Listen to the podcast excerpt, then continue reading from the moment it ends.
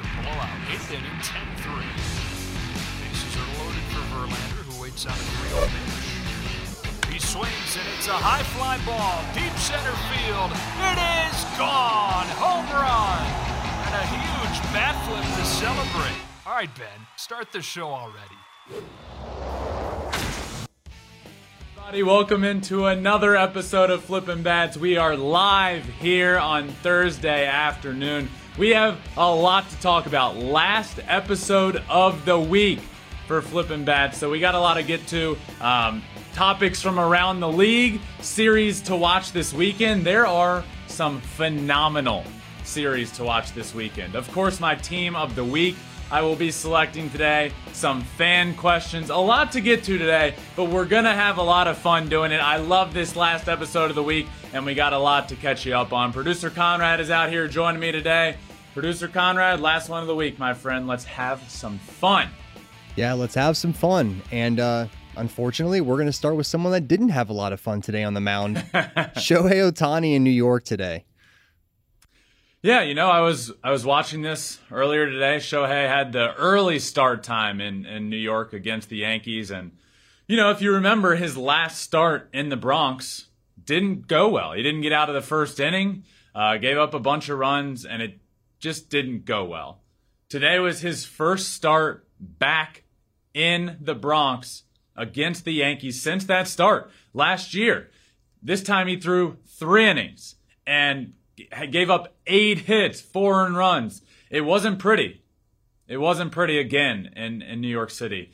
And, you know, the good news here is, is last time Shohei bounced back beautifully from, from facing the Yankees and it not going well, and it propelled him into the rest of his year. But I'm hopeful it happens again. But look, let's just be honest. Let's call it what it is. Today's start didn't go well, and that's now a couple starts in a row that Shohei hasn't thrown great. But here's what I tweeted today, and this is a lot of what I wanted to talk about. I think the Yankees might have something on Shohei Ohtani. Shohei has the highest chase percentage of any pitcher. Today, they aren't budging or swinging and missing at much. This isn't a Yankees are cheating accusation. The Yankees may have picked up something that Shohei is tipping. Now, yes, Shohei was not sharp today. That's a fact. He wasn't sharp. But we have seen him throughout this season not have his best stuff and end up figuring it out and going six innings and giving up two earned runs and still striking out a lot of guys. You know why? Because he has the elite stuff that he does. He throws 101 with a nasty splitter and a wipeout slider. That's good enough to get guys out even when you aren't pinpointing pitching pitches. Now, this is what I want to talk about. The New York Yankees are one of the best offenses in the game of baseball. No doubt about that in my mind. I just think that they have something on Shohei. Yes, he wasn't super sharp today. Also true. He has the highest chase percentage of any pitcher in all of Major League Baseball. And today he only got three swings and misses on 42 swings. Now, Yes, maybe it wasn't pinpoint accuracy, but Shohei was out there throwing a, a hundred miles an hour. I don't care if it's in a perfect location. If somebody's throwing a hundred, you're gonna see more swings and misses than just three out of 42 swings. That's just a fact. Offenses work tirelessly on trying to get an edge on pitchers, trying to figure out if they can if they can see anything that a pitcher is doing to tip pitches. Now let's walk through this because I played professional baseball and we would have hours worth of looking at video of starting pitchers and trying to pick up on something that they would do. This is just a fact. The majority of Major League Baseball pitchers are still tipping pitches. They just don't know they're doing it. So people hear, oh, somebody says he's tipping. Oh, no way. The majority of the time, it actually is happening. Okay, so yes, teams hit really well against certain pitchers. That's true. Sometimes hitters just fare well against pitchers. Sometimes they see the ball well out of guys' hands, and next thing you know, that pitcher struggles against teams. But also true, sometimes teams just have something on a pitcher. And I was watching today, and Shohei could throw a 100 mile an hour fastball up in the zone, not getting swung at. A slider that wipes away out into the dirt, not even a budge, not even a little bit of a swing. That right there, when you're watching any game, is a telltale sign that maybe they have something. So the things you look for when we would prep for pitchers, it can be anything. Sometimes pitchers flare their glove open when they go to switch to off speed. Sometimes their facial expressions. Sometimes how high they lift their leg. Sometimes whether they're sticking their tongue out at, at a certain point or not. There are a million different telltale signs that you can pick up from a pitcher. And the pitcher doesn't even realize that he's doing it, or else he'd fix it. But it is absolutely a thing that happens often. And I was watching that game, Shohei Ohtani pitching in New York against the Yankees again. That Yankees lineup is incredible. They also weren't budging on a lot of pitches. The first at bat of the game, 11 pitches to Matt Carpenter that ended with a home run. He seemed to be on everything, fouling off the tough pitches, then hitting a good one the the good one to get a long long way. So it is very much so a thing that happens in the game of baseball and it's just something that I wanted to acknowledge and say that hey, maybe this is happening. And it's not a knock on anybody. It's not an accusation of of up oh, the Yankees are cheating. No, you know what it is? It's a compliment to the New York Yankees because they are the best. They they have a great lineup, they have a great pitching staff, and they are one of the best teams at picking up stuff from pitchers. And I just thought it looked like that again today in New York City. So Shohei needs to figure that out. He needs to figure it out if it was happening, a way to figure out his telltale sign of what he's tipping. Yeah, and you know we're talking about tipping pitches here, but I think a big thing, a part of this too, would be the fatigue factor. Now, do you, do you think fatigue is starting to really kind of creep into this? I, I know it's one of those things that Joe Maddon kind of talked about previously in the year, but it just seems like he's lately he has been pitching up to his capabilities. Yeah, you know his last couple of starts haven't been great. The velocity is certainly still there. It's been, you know, the command that we saw from Shohei uh, in his dominant starts when he's when he's commanding his electric stuff, he's truly unhittable. When he's not commanding it great, he's still been adequate. He's still like his start against the Blue Jays wasn't terrible. He gave up a couple of long balls, but he was still able to get some outs. Now today it just looked a little bit different, but he was still throwing 101 miles an hour. But just the at bats that guys were having off of him. Um, it started with the Matt Carpenter at bat and some other at bats where he, when he would throw pitches in a great location, guys weren't budging. And take it from me firsthand, when a guy's throwing 100 miles an hour and then throws you a slider and you can just take it looking like this, and not even budging, typically you have something on a guy. And that's kudos to the lineup, the coaching staff, to somebody for figuring that telltale sign out. Now, I will also say, yes, he hasn't been as sharp as he could be lately. He just hasn't. So whether that's fatigue, and I think there was, Joe Maddon came out recently and said, yeah, Shohei, as you know, we might give him a day uh, day of rest here at some point, or and and you know Shohei, he's not going to want to come out of the lineup. He's going to want to keep doing his thing, and he's still out there throwing 101 miles an hour. But a lot of times when there is fatigue that steps in, it is you know it is command that starts to go first. But his stuff still looks good. I, I feel fine that he's going to turn this around. And last time we saw him in New York against the Yankees, he turned it around and had an incredible rest of the year on the mound. And I have no doubts he's going to do that. Shohei has an innate ability to have a tough start, look in the mirror, fix it, and go out and do great in his next start. I know it's amazing, and it's what makes Shohei Ohtani Shohei Ohtani, where he pitches and hits in the same day. Do you think that to get back on the right track, that it would maybe help Ohtani if he just had to focus for one single day on just pitching?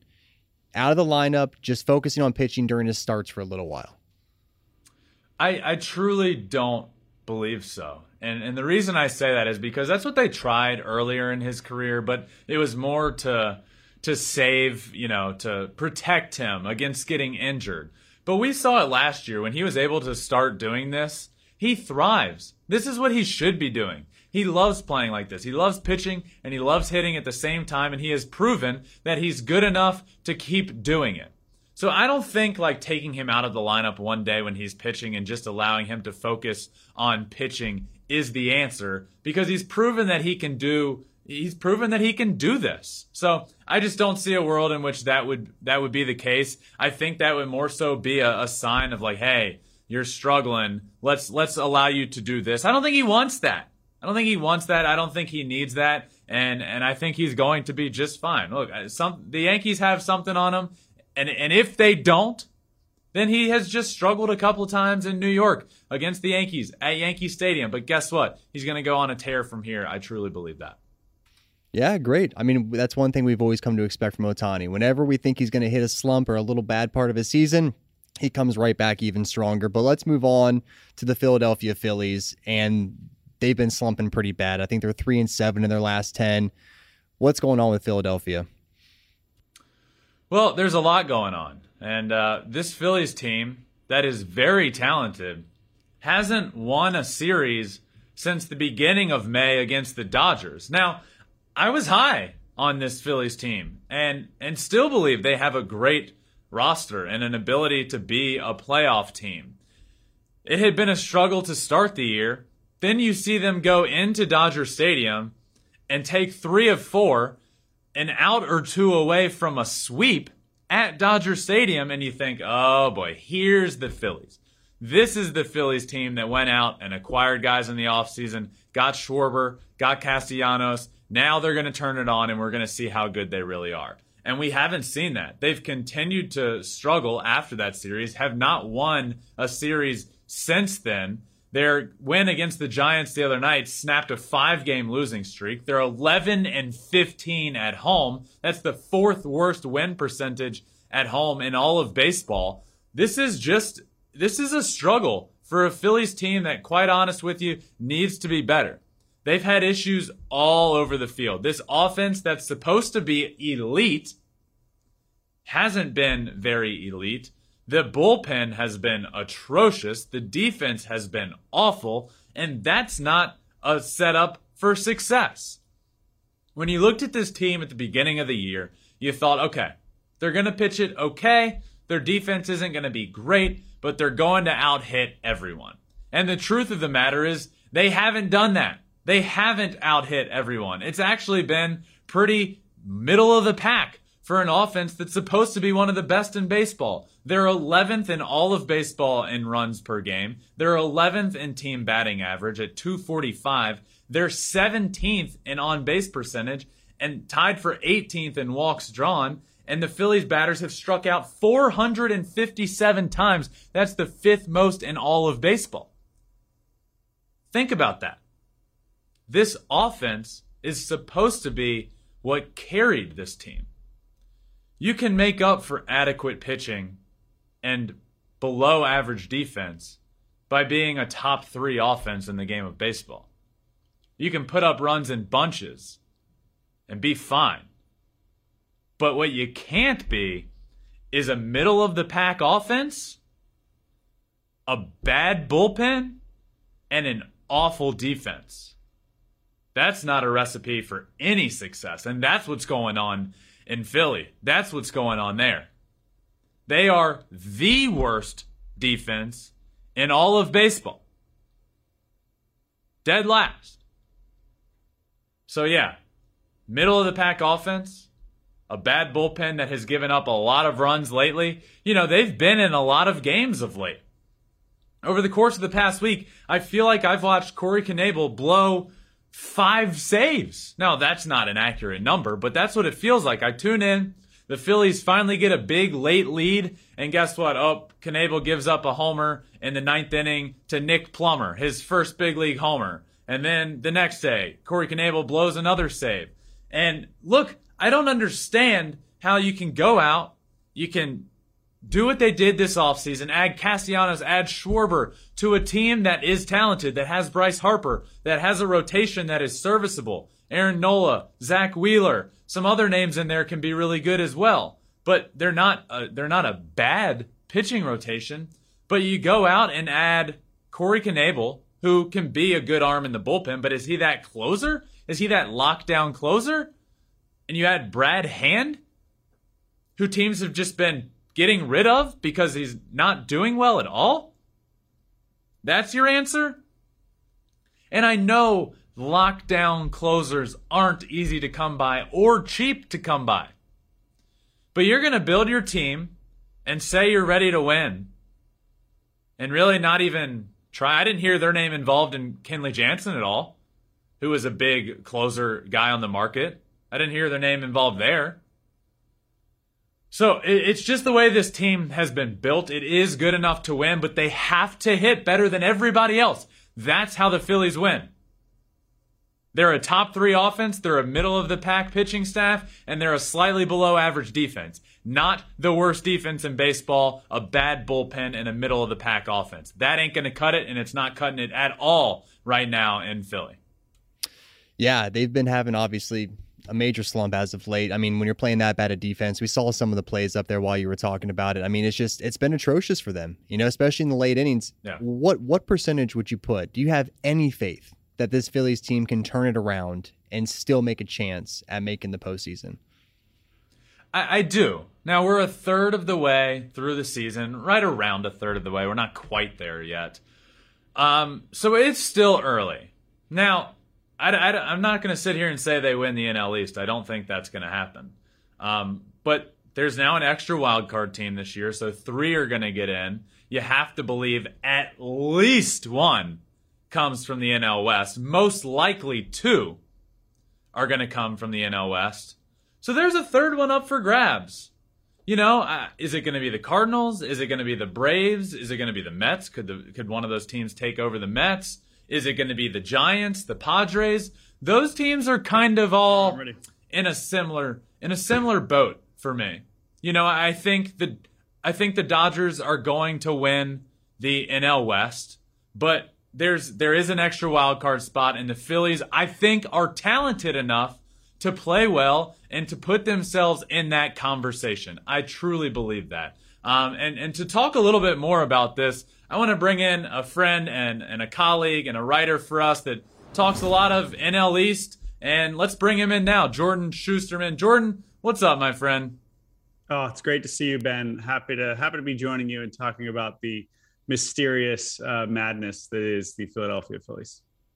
Yes, that is honestly the entire NL East, right? I mean, it's all yes. a bunch of madness. But let's let's start with the Phillies because that's what I've been on a rant about for the past 10 minutes because to be quite honest with you, I, I am a little frustrated with this team. I am frustrated with the Phillies and I believe they are good enough to be on the cusp of being a playoff team. What is wrong in your opinion with the Phillies?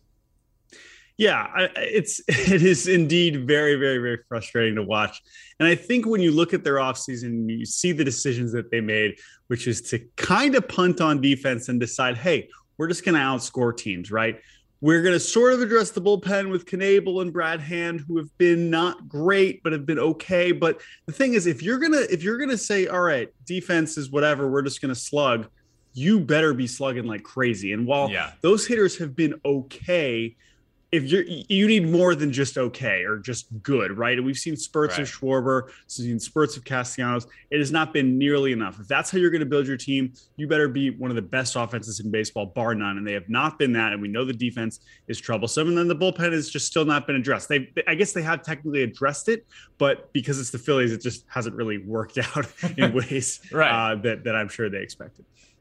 Exactly, like you said, if if this team wants to be good, they can't be a they can't even be a good offense. They need to be an elite offense, and they haven't been that. Let's let's talk about this bullpen a little bit. Um, what are the answers here? Is there anybody in the minor leagues coming up? Are there any prospects? Do they need to trade for somebody, or do you just try and hope they figure it out? What would you do, and what are they like? What are they thinking? Yeah, it's it's a good question, and and you know Dombrowski has had sort of a mixed track record of of figuring these bullpens out. And again, when you look at the two, well, I guess you could say three, right? Because they they brought in Familia too. I mean, these are these are famous relievers, but all of them are pretty considerably past their prime. Maybe Knebel, the closest we have seen him, been really good, but Knebel, Familia, Brad Hand, and they haven't been catastrophic if you just look at the ERAs. But when you see them not being completely shut down, and you see Jose Alvarado has really been, you know, a real disappointment when you were expecting him to be one of the big four. Yeah, it's mm tough. Now, I will say, Seranthony Dominguez is the one to watch. And he's a guy who had been okay. out with Tommy John. He came back this year. I remember seeing him in spring training and thinking, this dude could be a closer. Now, he's not nearly as established as those, as those other three guys, but I wouldn't be sh- like shocked if, you know, Knebel continues to struggle, that maybe Dominguez goes into that uh, closer role. But again, Girardi, he's obviously going to like his veterans, right? And so I think he's going to ride with those guys as long as he can until it's completely untenable, which which might be you know until it's too late. But we'll see. I do like Seranthony Dominguez though. I had to shout him out. So you just mentioned Girardi, and and I was just thinking about this here. Is it out of the realm of possibility that Girardi is on the very very hot seat right now? Yeah, I mean, if you look around at just the managers in baseball and you, you, you think about, right, like who could be on the hot seat, you look at the teams that had high expectations or reasonably high expectations that are drastically underperforming. And yeah, I mean, he's he's near the top of that that discussion. Generally, I'm not one to almost ever think that the manager is the reason why a team is not uh, performing well. Um, right. I, I I know managers can't have a big difference, although I, I do I, I've always kind of subscribed to the theory that most of the managers are pretty similar and then there's a couple you know super duper elite ones and then maybe a couple like really not so good ones and then the rest are kind of similar. I still feel like Girardi's kind of somewhere in the middle even with his reputation and so i don't think he's the problem. However managers usually are the fall guys and so if he is the one that ends up having to go it would not totally shock me. So what does what's going on and i know you cover a lot of the nl east and, and i'm sure you've talked to people that might know a little more than i do about this situation what is going on with Bryce Harper and his arm? And are we going to see Bryce Harper back out in the outfield at some point this year? Because this defense is dead last in baseball. And I'm not going to sit here and say Bryce Harper is an elite defender, but he can throw people out at the plate and he can be adequate out there. And he hasn't been out there in, in over a month to this point. Right. Well, but to your to your point, we, we just said is one of his values on defense is his arm, which we know is an issue. Right. And so I don't think I don't see any reason why they're going to necessarily rush him back out there if he doesn't have, you know, mm-hmm. the most impo- important defensive tool that he has. Is he better than Nick Castellanos under any circumstance? I think yes. But again, I think Harper's not the problem. Like even if he's DHing, he is mashing, right? And so as bad as his defense is, and and, and arguably even worse when you have Harper DHing, they need him on the field. And if it's if they're going to risk him, yeah. you know, getting more injured, um, and and you know, out, take him out of the lineup, I don't think they're going to do that. So I'm not totally sure what the full plan is for him to come back. But yeah, I just feel like as long as he's hitting, that's the that, that should be the least of your concerns whether he's playing right field or DH. So uh, they have a lot of other things they need to figure out first. Yeah, I agree. So my last question for you, and I know I haven't I haven't talked much about the Braves in this segment, but I'm going to just mention them for a second. Braves and Phillies, you cover all of the NL East. My question for you is are, are they looking at a wild card spot? Do they have the potential to still win the NL East? Or do you think the NL East is the Mets to take and, and it's it's a done deal in the NL East? Yeah, man. I mean, hey, don't never count out the Mets in in the opposite direction. um, but I would say that that uh, look, I am a believer in the Mets that they are the best team in this division. You were just talking about before I hopped on, right? Like even with that extra wild card spot, we know how crowded that is uh, with the NL West contenders and with teams like St. Louis uh, and Milwaukee. And I think that the Padres' hot start has really, really made that uh, even more interesting than we expected. I feel look, the Braves have also been really disappointing. I know they've dealt with some yeah, injuries, but they have a lot to overcome as well. Uh, with with you know not as bad of, of a hole that they've dug for themselves the way that the Phillies have. So I yeah I think they're both going to be fighting for that third wild card spot. It would not be it would not shock me if one of them does manage to work their way back into it. You know for the down that last stretch, but not sure I would bet on either of them to actually get it if you made me pick today. Yeah, I've been saying it a while this year. I, I don't believe this Mets team is going to Met, if you will. I think they are built differently. That could come back to bite me at some point, but I really and we're seeing it now, all the injuries, and they're still playing the best baseball in, in the league over the last mm-hmm. couple of weeks. So Jordan, thank you for hopping on with me for a few minutes. You're covering the NL East and you're doing a great job at it. So I'll bring you back on whenever we're talking some NL East, my friend. Appreciate it, man. Always good to see you, Ben. You too, man. Yeah, producer Conrad, the Phillies are um, they're they're a disappointment to me, and they were a team that that I believed in. But I will say those three wild card spots gives them the potential to, if they can play well, they can still get there. This isn't season over. What a failure of a year yet. No, but you know, it's a great sample size. We're through a third of the season, and you know the way Yeah. that the Phillies been playing, the Braves been playing. It's like there is a hope, but there definitely has to be some major changes for that hope to come true. You know, and the Phillies have been getting slapped around quite a bit lately. And let's go over to another major slap saga, and Joc and Joc Pederson and Tommy Pham. It just seems like it keeps going. Well done, my friend. Do you have that one typed down in your notes? I Insert wish. I Transition. wish. Slapped around. Joc Pederson. That was good. Uh, yeah, so a little update on this Joc Pederson, Tommy Pham situation. And I'll, I will start this update by saying the best baseball player on the planet has been inserted into this drama by Tommy Pham, who was suspended for three games for slapping Joc Pederson the other day over a fantasy football situation. I covered this um, pretty in depth on and on the Monday episode. So if you if you want to hear all about it, go back and listen to that first. But here's the update. Cause I had a lot of I had a lot of questions here. Wait a second. Tommy Pham, who's never played with Joc Pederson, was in this league and they have a group chat and Tommy Pham took offense to Joc insulting the Padres and it was like who's in this league? How much money is on the line for somebody to be slapping somebody the first time they see them? What is going on? I have answers. Have no fear. Let's start with the buy-in. The buy-in for this fantasy football league was $10,000. So, admittedly so, a lot of money. If somebody somebody messed with my money, if somebody messed with my $10,000, well, I probably wouldn't slap them because I'm a pacifist and don't believe in fighting. But hey, Tommy Pham decided to, to take actions into his own hands, quite literally. The commissioner of this league. Who was that? Well, we had no idea. It turns out it's Mike Trout. What? How is Mike Trout the commissioner of this fantasy football league with Joc Pederson and Tommy Pham? I have no idea. Who else is in this league? Manny Machado, which that kind of makes sense. There's the Padre connection. Eric Hosmer. Now we're getting a few Padres. Mike Moustakas. like, I don't really understand anything about this fantasy football league, but I promise you, I am here for all the drama. And Tommy Pham comes back from his suspension and basically throws Mike Trout into the fire and under the bus. That doesn't sound like a very in a fire and under a bus. I, I, not a fun place to be. But he basically insulted Mike Trout as a commissioner and said he's the worst commissioner of any league he's ever been in. he allowed a lot of stuff to go on that shouldn't have. Now, Trout had to answer to all of this in a press conference, and he, of course, reporters ended up asking him about this. Mike Trout declined to comment on whether Joc Pederson violated the rules of the fantasy league. He said he is unsure if he'll resign as commissioner for this coming season. And he said, quote, every commissioner I know gets booed.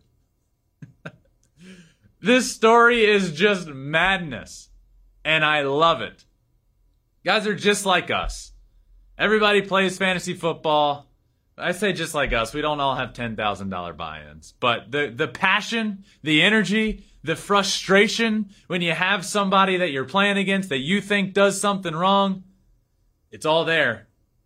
And this is just comical. After Tommy Pham spoke tonight, I now believe this whole fantasy thing with Joc Pederson is now completely Commissioner Mike Trout's fault. He could have solved this easy, and now it's the most controversial thing Trout's ever been involved in. That's a, a great tweet.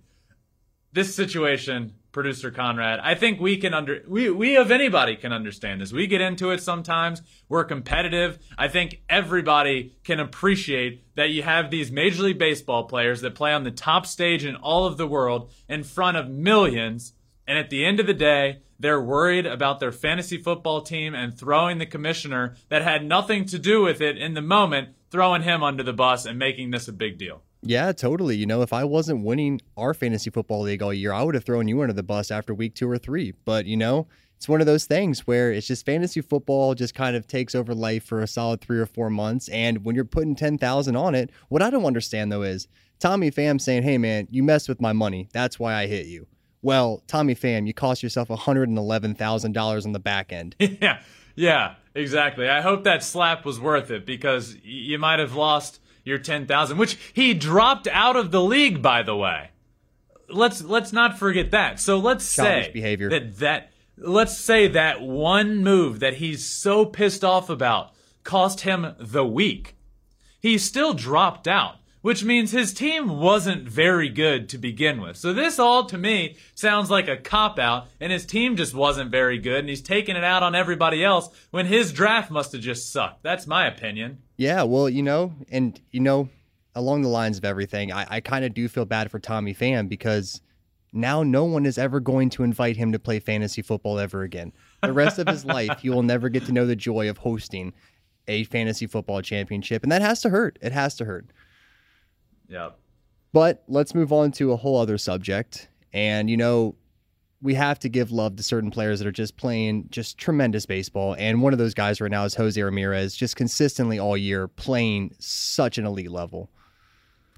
Yeah, you know, that's kind of what I like to do on this show is give love and kudos to teams or people that deserve it that aren't getting talked about. And Jose Ramirez and what he has been doing deserves to be talked about a million times more than anybody has been talking about it. Jose Ramirez is one of the best players in all of baseball. He's hitting 292 entering Thursday with 13 home runs and get this 52 RBIs. We are not even a third of the way through the season, and he has 52 RBI. Now, I might not be Albert Einstein, but I can tell you that he's on pace for over 150 RBIs. That's remarkable. He's reached 50 RBIs in only 44 games. He's the second fastest Guardians player in history to reach that mark. Manny Ramirez was the only one to do it faster. He's had 10 games with three or more RBIs in his first 44. He's the fastest player that has reached 10 3 RBI games since 1940. Jimmie Foxx. 1940. It's been remarkable what he is doing. And you might be thinking, and if you're not, I'm going to make you think it, the Guardians aren't very good. He has 52 RBIs on a team that isn't very good. He has a quarter of his entire team's RBIs. He's driven in 24.5% of their 212 total runs scored. That is mind blowing. He is putting up MVP like numbers, and the reason he isn't getting talked about enough is because he's on a team in Cleveland that just isn't very good. And they're not the New York Yankees. And they're not a team that plays in LA. And they're not one of the massive market teams. But he deserves more credit for what he has been doing. It has been remarkable from both sides of the plate. The guy is just raking. He's tied for first in all of Major League Baseball in triples. He's first in, in the American League. He's first in all of baseball in RBIs, and nobody else is even particularly close. He's fourth in home runs, and he's third in slugging percentage. It's time to put the respect on Jose Ramirez's name that he deserves. Because he deserves way more to this point. He has been elite, and you know what? I don't care if nobody else is going to talk about him. I'm going to do it here on this show. Jose Ramirez, a force to be reckoned with, and a potential MVP. Yeah, and I think one thing I love about people like Jose Ramirez and players like Jose Ramirez is like even when he signed that extension in Cleveland, and everybody's like, "Wow, I feel like that kind of got a discount on him." I think it was like 125 million or something like that. And his first quote was, "125 million in Cleveland is like 300 million in Los Angeles." I mean, the guy just gets That's- it, and I'm I'm I'm from that area as well. I mean, he, he he took a pay cut, but at the same time, like he's playing in front of a fan base that really is passionate. Cleveland fans love baseball; they love going to the games, and he's actually giving them something to root for. So for that, I'll always show major love to Jose Ramirez. Yeah, he also one that is a good point, and and it's a big factor in a lot of guys signing. And you know, I've heard it firsthand from many people. You know, Team A could be offering a hundred million dollars, and Team B could be offering seventy-five million dollars, and it's like, well, this is a no-brainer. No, depending on the state that you're playing in, you could be playing in Florida or Texas or other areas that are tax friendly, or you could be playing in California, Toronto, areas like that, which you're going to have to pay more to get guys because the tax situation is is real. He also mentioned just how much he wants to stay in Cleveland and how much he loves playing there and that fan base. And I would think as a fan of that team, that goes a long way. You have your star and he's on top of the world on a team that's not necessarily great right now but he has shown and proven by staying that he wants to be there. He's going to tough it out with his team. This is going to be his team. And when they are struggling, it's going to be his team to get them through it. And when they're on top of the world, he's going to be right there and he's going to be the reason why, or one of the reasons why they are so good. Absolutely. You know, I, I definitely think he's going to finish top three MVP this year. So I, I hope he keeps going and I hope the Guardians have a lot of success in the future with him. Uh, let's move on though to weekend series to watch. A lot of really good baseball. Let's start with uh, the Angels and Phillies. Yeah, I got four this week. There's four series that you just can't miss.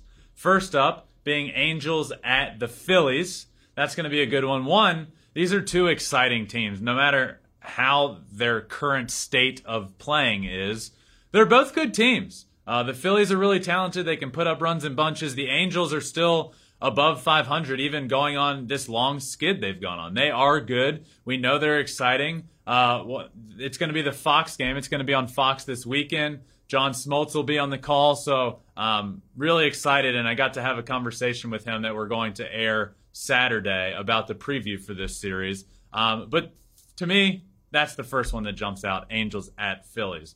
The next one, Next one up. This might be the most exciting for me. When I look at this weekend, there is one series that you cannot miss, and it is the Mets at the Dodgers. The two best teams in the National League going mano y mano in LA. The Mets have been really good. They don't have their stud pitchers healthy right now, DeGrom and Scherzer, but they've still been playing better than anybody else in baseball over the course of the last week or so.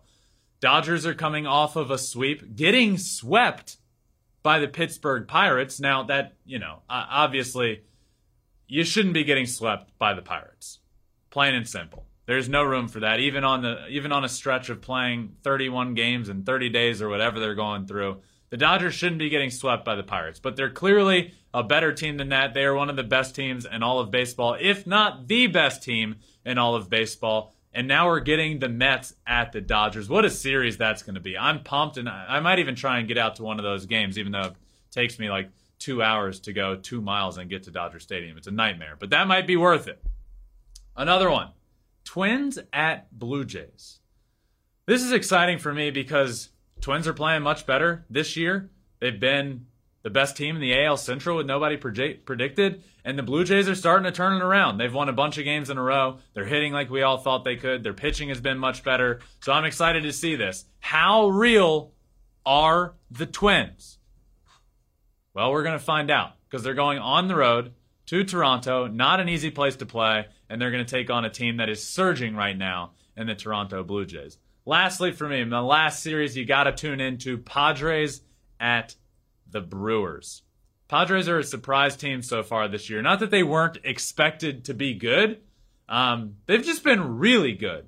And this Brewers team, we know they're the best team in the NL Central right now. They have a great rotation, which has a little concern right now. A bunch of those guys are out, but these are two really good teams going at it. Two teams that uh, should be and are on pace to be playoff teams. So uh, I'm excited about this series. Those are four to watch. That's a lot of a lot of teams. Those are eight teams that you got to watch this weekend. There's a lot of good baseball, producer Conrad. Yeah, there's a lot of good baseball going on this weekend, and there's also about to be a lot of good trivia going on right now. You ready? Oh, baby. It is trivia time. Last couple of weeks we've started doing this. It's one of my favorite segments already because I I do I think I graded myself an A last week and a B the week before. So, you know, things are off to a good start. Can only go down from here, right? Right. All right, let's get to it. All right, first question. Mookie Betts hit 11 home runs in May. Who has the record for the month of May home runs all time? The record in May. Most homers of all time. Really think about it. Um I am really thinking about it. Um Babe Ruth. Ooh, close. Barry Bonds. Barry 17. Bonds. Can you imagine 17 home runs in a year? I, I wish I would have been able to re- like really realize. In a year, yes. In a month, no. No. All right, next up. Which pitcher led MLB in wins and strikeouts from 2010 to 2019? So the whole decade of 2010s, basically. What pitcher led all of baseball in wins? And strikeouts. Wins and strikeouts? Okay, I'm going to take Clayton Kershaw. Ooh, Max Scherzer. No!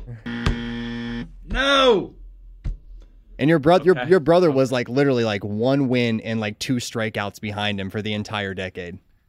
I almost went with him, but he was an answer to last week's trivia question, and I didn't think you'd do that back to back. But. I'm playing myself here. I'm 0 for 2, sitting at a solid B plus right now. Let's go. All right. Which player took the most walks over the previous two seasons? Most walks over previous two. Is this including this year or the two prior? Two prior. Um, Juan Soto. There we go. That one's right. Let's go. Up to an A minus. All right, one and two. All right, question number four. Which two divisions are tied for the best total record in baseball? And this is obviously coming into today. Okay. The NL West and the NL West, AL East. Correct, dude. Great job. Let's go. The Blue Jays and Red Sox win a bunch of games has certainly helped for the uh, AL. Yeah, yeah. That's the, I wouldn't have gone with that had it not been for the last week or so. Blue Jays and Red Sox have both been playing better. Yeah, they're both tied at 138 and 113. Next question. Okay. Which team has allowed the least amount of runs this season? Obviously, coming into today. Houston Astros. The New York Yankees. No. Surprising. They, they, they play in that little league ballpark, but still the least amount of runs in baseball. Something has to Okay. give, right? How many more? How many more do we have? Two. All right, I'm sitting. I'm two for four or five. Something like that. We'll go with that. All right, uh, we have two more, and then I'll give myself my grade as I usually do. Entering today, who has the longest current hit streak in baseball?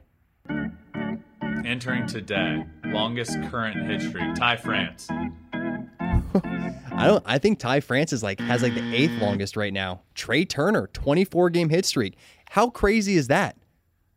Wait, I I knew Trea Turner was got over twenty. I thought he didn't get a hit the other day. I Oh, thought got it. that ended. Got a hit last night. He's at 24. Okay, I need this one. I need this one bad. The music in my ear gets like really intimidating. It speeds up. This is nerve wracking. All right, final question. Which pitcher has the most quality starts in MLB this season? Most quality starts in Major League Baseball this season. Oh my god, it's got to be either like Justin or Nestor. I'm gonna go. I'm gonna go Nestor Cortes because he did it today. Joe Musgrove with nine. No, it was neither of them. oh no. Okay, Joe Musgrove at nine. That's a lot of quality. He's been he's a lot of already. quality Okay. So let's see. I got two right. Those were some tough ones, some tough questions. You have to add that into the scale. Back in the back in my day, teachers used to do a little bell curve, you know, if if the class needed it because the questions were a little harder and the grades weren't as they expected. So these were harder questions, so I'm going to boost my grade up a little bit. I got two right out of like 6 or 7. So that's a percentage of 333. That's Hall of Fame batting average. I'm going to go I'm going to give myself a B minus for this week. A B minus. All right. Yeah. Yeah. Yeah. Okay. Yeah. We'll go. We'll go with B minus. B minus. Two for two for five. Two and five. All right. Now another thing that we're going to do this week is we're going to start going head to head on pick to clicks. Yeah, you which I was right by the way last week. Um, yeah. I'll, so last week it was Juan Soto will hit a home run. That happened pretty early on. He was on a homerless streak. He got it done. I got my pick to click right. I improved my record, but I was really only playing against myself. So what we're going to start doing is I'm going to come up with a pick to click. Producer Conrad is going to come up with a pick to click. And we're just going to debate about it and then debate about it some more the next week. And I like a good debate, and this is a good way to do it. So, Producer Conrad, do you want me to say mine first, or would you like to say yours first this week? You're on the tee box. I'll, I'll, I'll let you take it first here. Okay. My pick to click this week is that Shohei Ohtani and Mike Trout both hit a home run this week. Ohtani and Trout homer this week. That's my pick to click. Producer Conrad, welcome to the pick to click segment, my friend. What are you going with your first week? The my original pick to click, I was just gonna say Ben's not going to get his pick to click right. But you know, I actually wanted it to be baseball centric. and I'm going to go with Julio okay. Rodriguez. I'm, I'm going to stick with the J Rod show. He gets a home run and a stolen bases uh, this week. Still leads Major League Baseball in stolen bases. And if it wasn't for that left wall in Baltimore, he would have had a home run two nights ago. So I'm going to stick with J Rod. Okay. Julio Rodriguez, home so run, I, stolen base. I, I do have the ability, if need be, to just de- you know, veto his pick to click and say it's not hard enough. I'm not going to do that here, but I will say I have predicted two players to hit a home run. You're predicting one and also to get a stolen base, which he gets multiple a week anyway. So, you know, I'll, I'll let it slide. Um, but I, I, think mine is a little bit harder, but we'll see. Oh, yeah. Yeah. You're, we'll you're. Yeah, no, you're 100% right. Yeah. Let's take the two best players in baseball and they're both going to hit home runs. That's a lot harder than a rookie hitting a home run and getting a stolen base, right? It is, but uh, okay. We'll, we'll, debate next week. We'll come back to it. That's gonna that's gonna be what makes this fun. Um, but let's keep this rolling. Let's what what do you got for me next, producer Conrad? Where you know we what? We were trying to think of really good top fives we haven't touched on yet. Let's do a little top five switch hitters in 2022. Oh yes, yes, yes, yes. Top five switch hitters in 2022, and we're gonna start with number five, Anthony Rendon. That's right.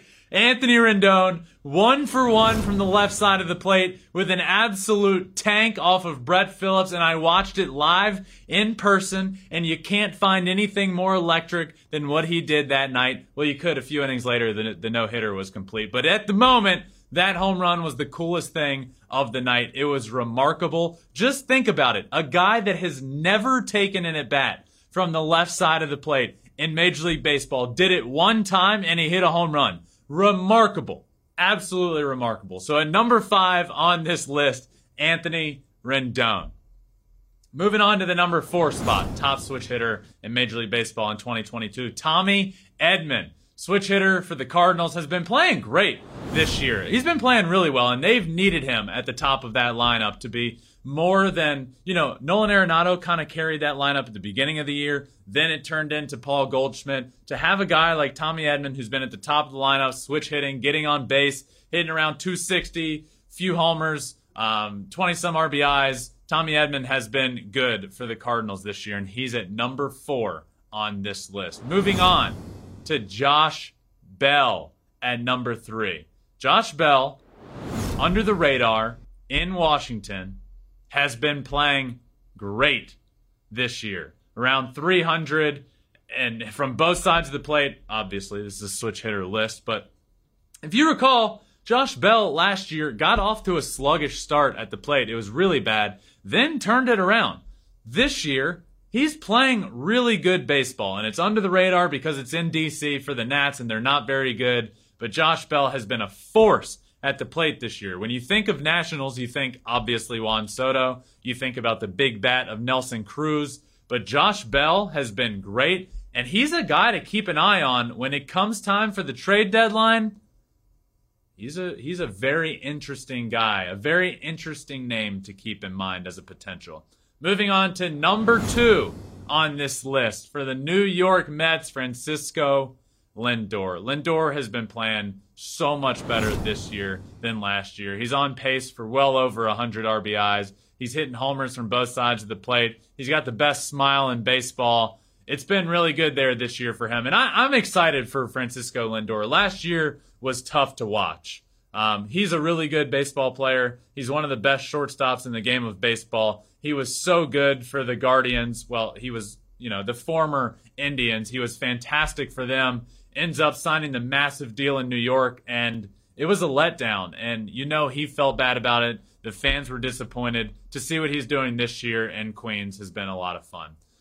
That leaves the number one slot on this list of top five switch hitters in Major League Baseball this year. And Jose Ramirez is without a doubt, hands down, the easy, easy answer. He has 52 RBIs. He's on pace for over 150 RBIs on a team that isn't great. He has a quarter, a quarter of the RBIs for this team. They have scored 240 some runs this year. Jose Ramirez has driven in a quarter of those. He's leading baseball in a lot of categories and by a good bit leading in RBIs. He's doing it from both sides of the plate. He is for sure in that MVP category. So my top switch hitter in Major League Baseball in 2022 is Jose Ramirez. So that rounds out this list. Number five, Anthony Rendon. Four, Tommy Edman.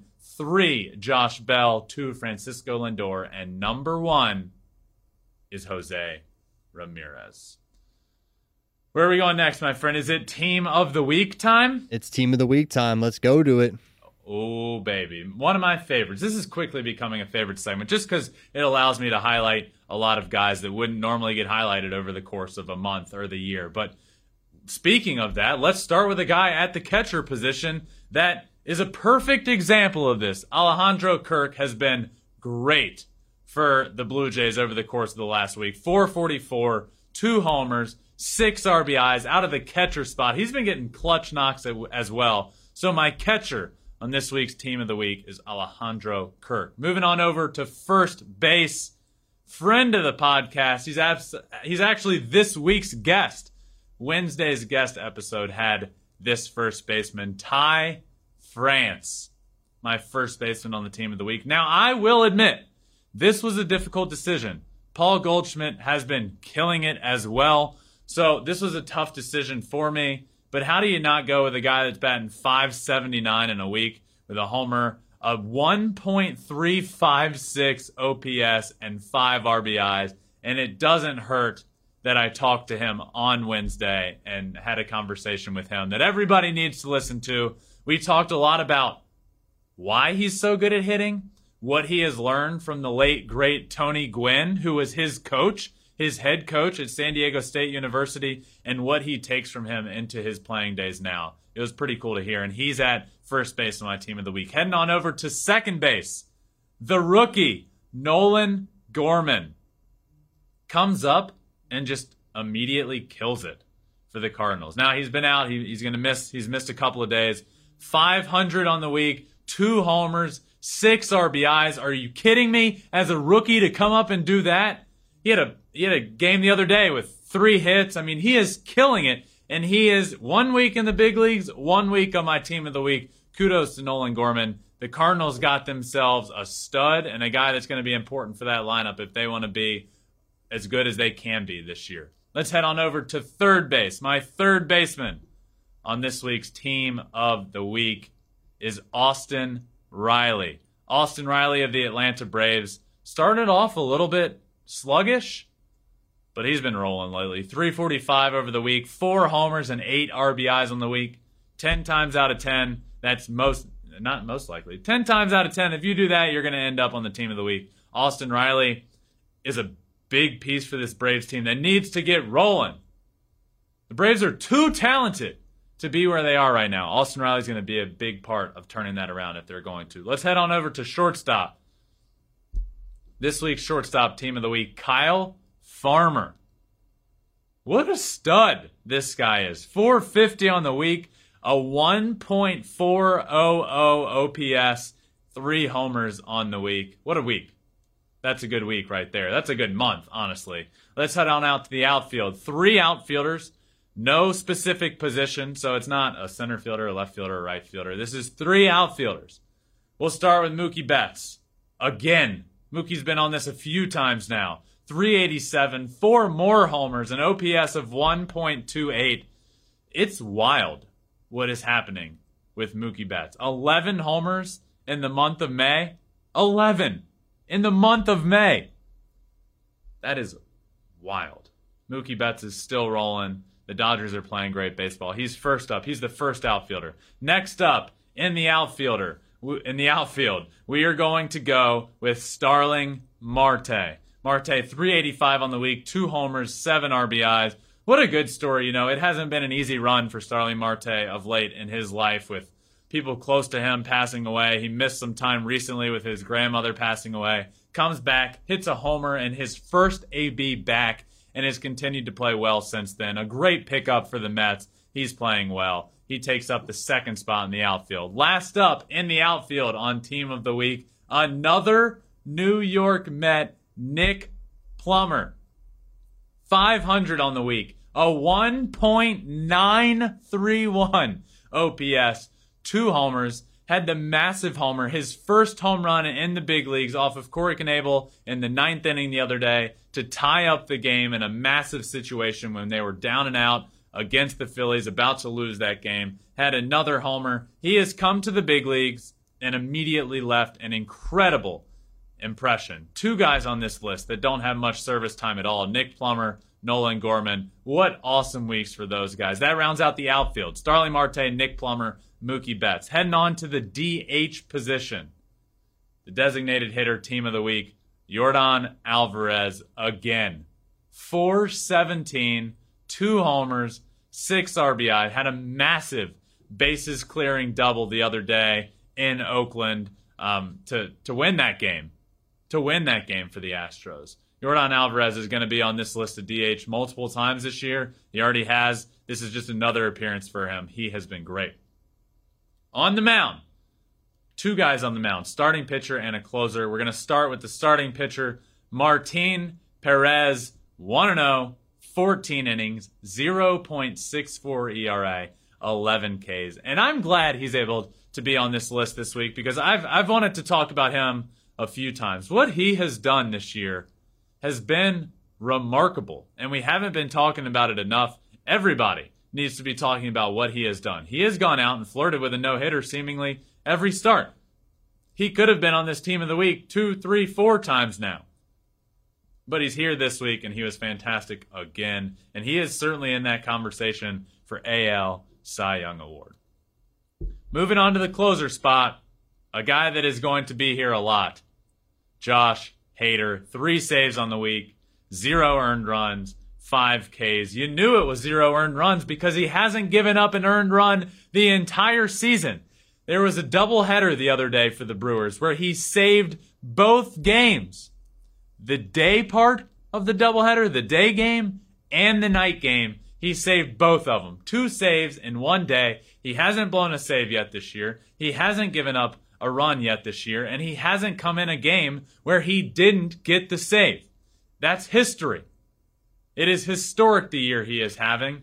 The consecutive outings while recording a save is the most of all time this year. We mentioned how Perez should be and will be in the conversation for AL Cy Young. This is a closer that is absolutely in the conversation for NL Cy Young, and Josh Hader rounds out this week's Team of the Week. But as with every Thursday, I like to make it interactive. I like to have fun with this with this show. It's the last episode of the week. I like to get fans involved. Producer Conrad, do we have some fan questions for this week? Oh boy, do we. We definitely have some fan questions this week. Good. Let's start off. Should we be concerned over the Angels losing streak? Have they burnt out? Concerned? Yes. Burnt out? No. This team is talented. You never want to go on stretches like this, especially when you're in a division with the Houston Astros, because they're not going anywhere. And when you have stretches like this, it pretty much puts you in a position to say, okay, we got to get a wild card spot. The Astros, I've said all along, even when the Angels were winning this division, the AL West, that the Astros were going to win the AL West. I did believe that the Angels were much improved and had a chance at a playoff spot. I still do believe that. So, cause for concern, yes. The bullpen hasn't been good. They've been blowing a lot of games lately that are close games. Um, the offense has been hit or miss. They do have a lot of injuries that have piled up. So, my answer to this question is concern, yes. Burnt out, no. The Angels will be fine. They're too talented not to be. It helps they're playing the Phillies this weekend. Something has to give, right? Somebody's got to start winning. All right, next one. What is a team you consider quietly good, as in not as talked about or compared to the louder teams like the Yankees, the Dodgers, the Astros, and the Mets? Okay, so teams I consider quietly good, not the Yankees, Dodgers, Astros, and Mets. Okay. You said a team. I'm going to give you a couple of teams. One being the Minnesota Twins. They're leading the AL Central, and a lot of people have said, "Well, the Met, the the White Sox are going to win that division. They just haven't turned it on yet." Look, the Twins are really good. Joe Ryan at the top of that rotation has been fantastic. Carlos Correa at shortstop has been really good since he's gotten healthy. Byron Buxton is great. This team's a lot of fun. They're just not talked about near enough. They're one team. Another, and I actually uh, consider this team a louder team, using the words that you used, um, but you didn't put them on the list. So I will add the Toronto Blue Jays just because they went on that tough skid and uh, shot down the standings a little bit. Let's not forget how good they are. They've now rattled off a bunch of wins in a row. They won every game this past week. They're hitting well, they're pitching well, and I predicted them before the season to not only win the AL East, but to win the World Series, and I still do believe they are that talented of a team. And if I had to give you one more, it's the Brewers. Um, the Brewers' rotation and bullpen is really good, and they are an under the radar, really, really good baseball team. So thank you for that question. A lot of good, quiet teams out there. Yeah. Next one. Yeah, there are. Who are you giving the ball to in a game seven? Cole or Nestor? Woo! Gerrit Cole or Nestor Cortes in a game seven. Um, if I'm going the biggest stage in baseball, um, let me say this.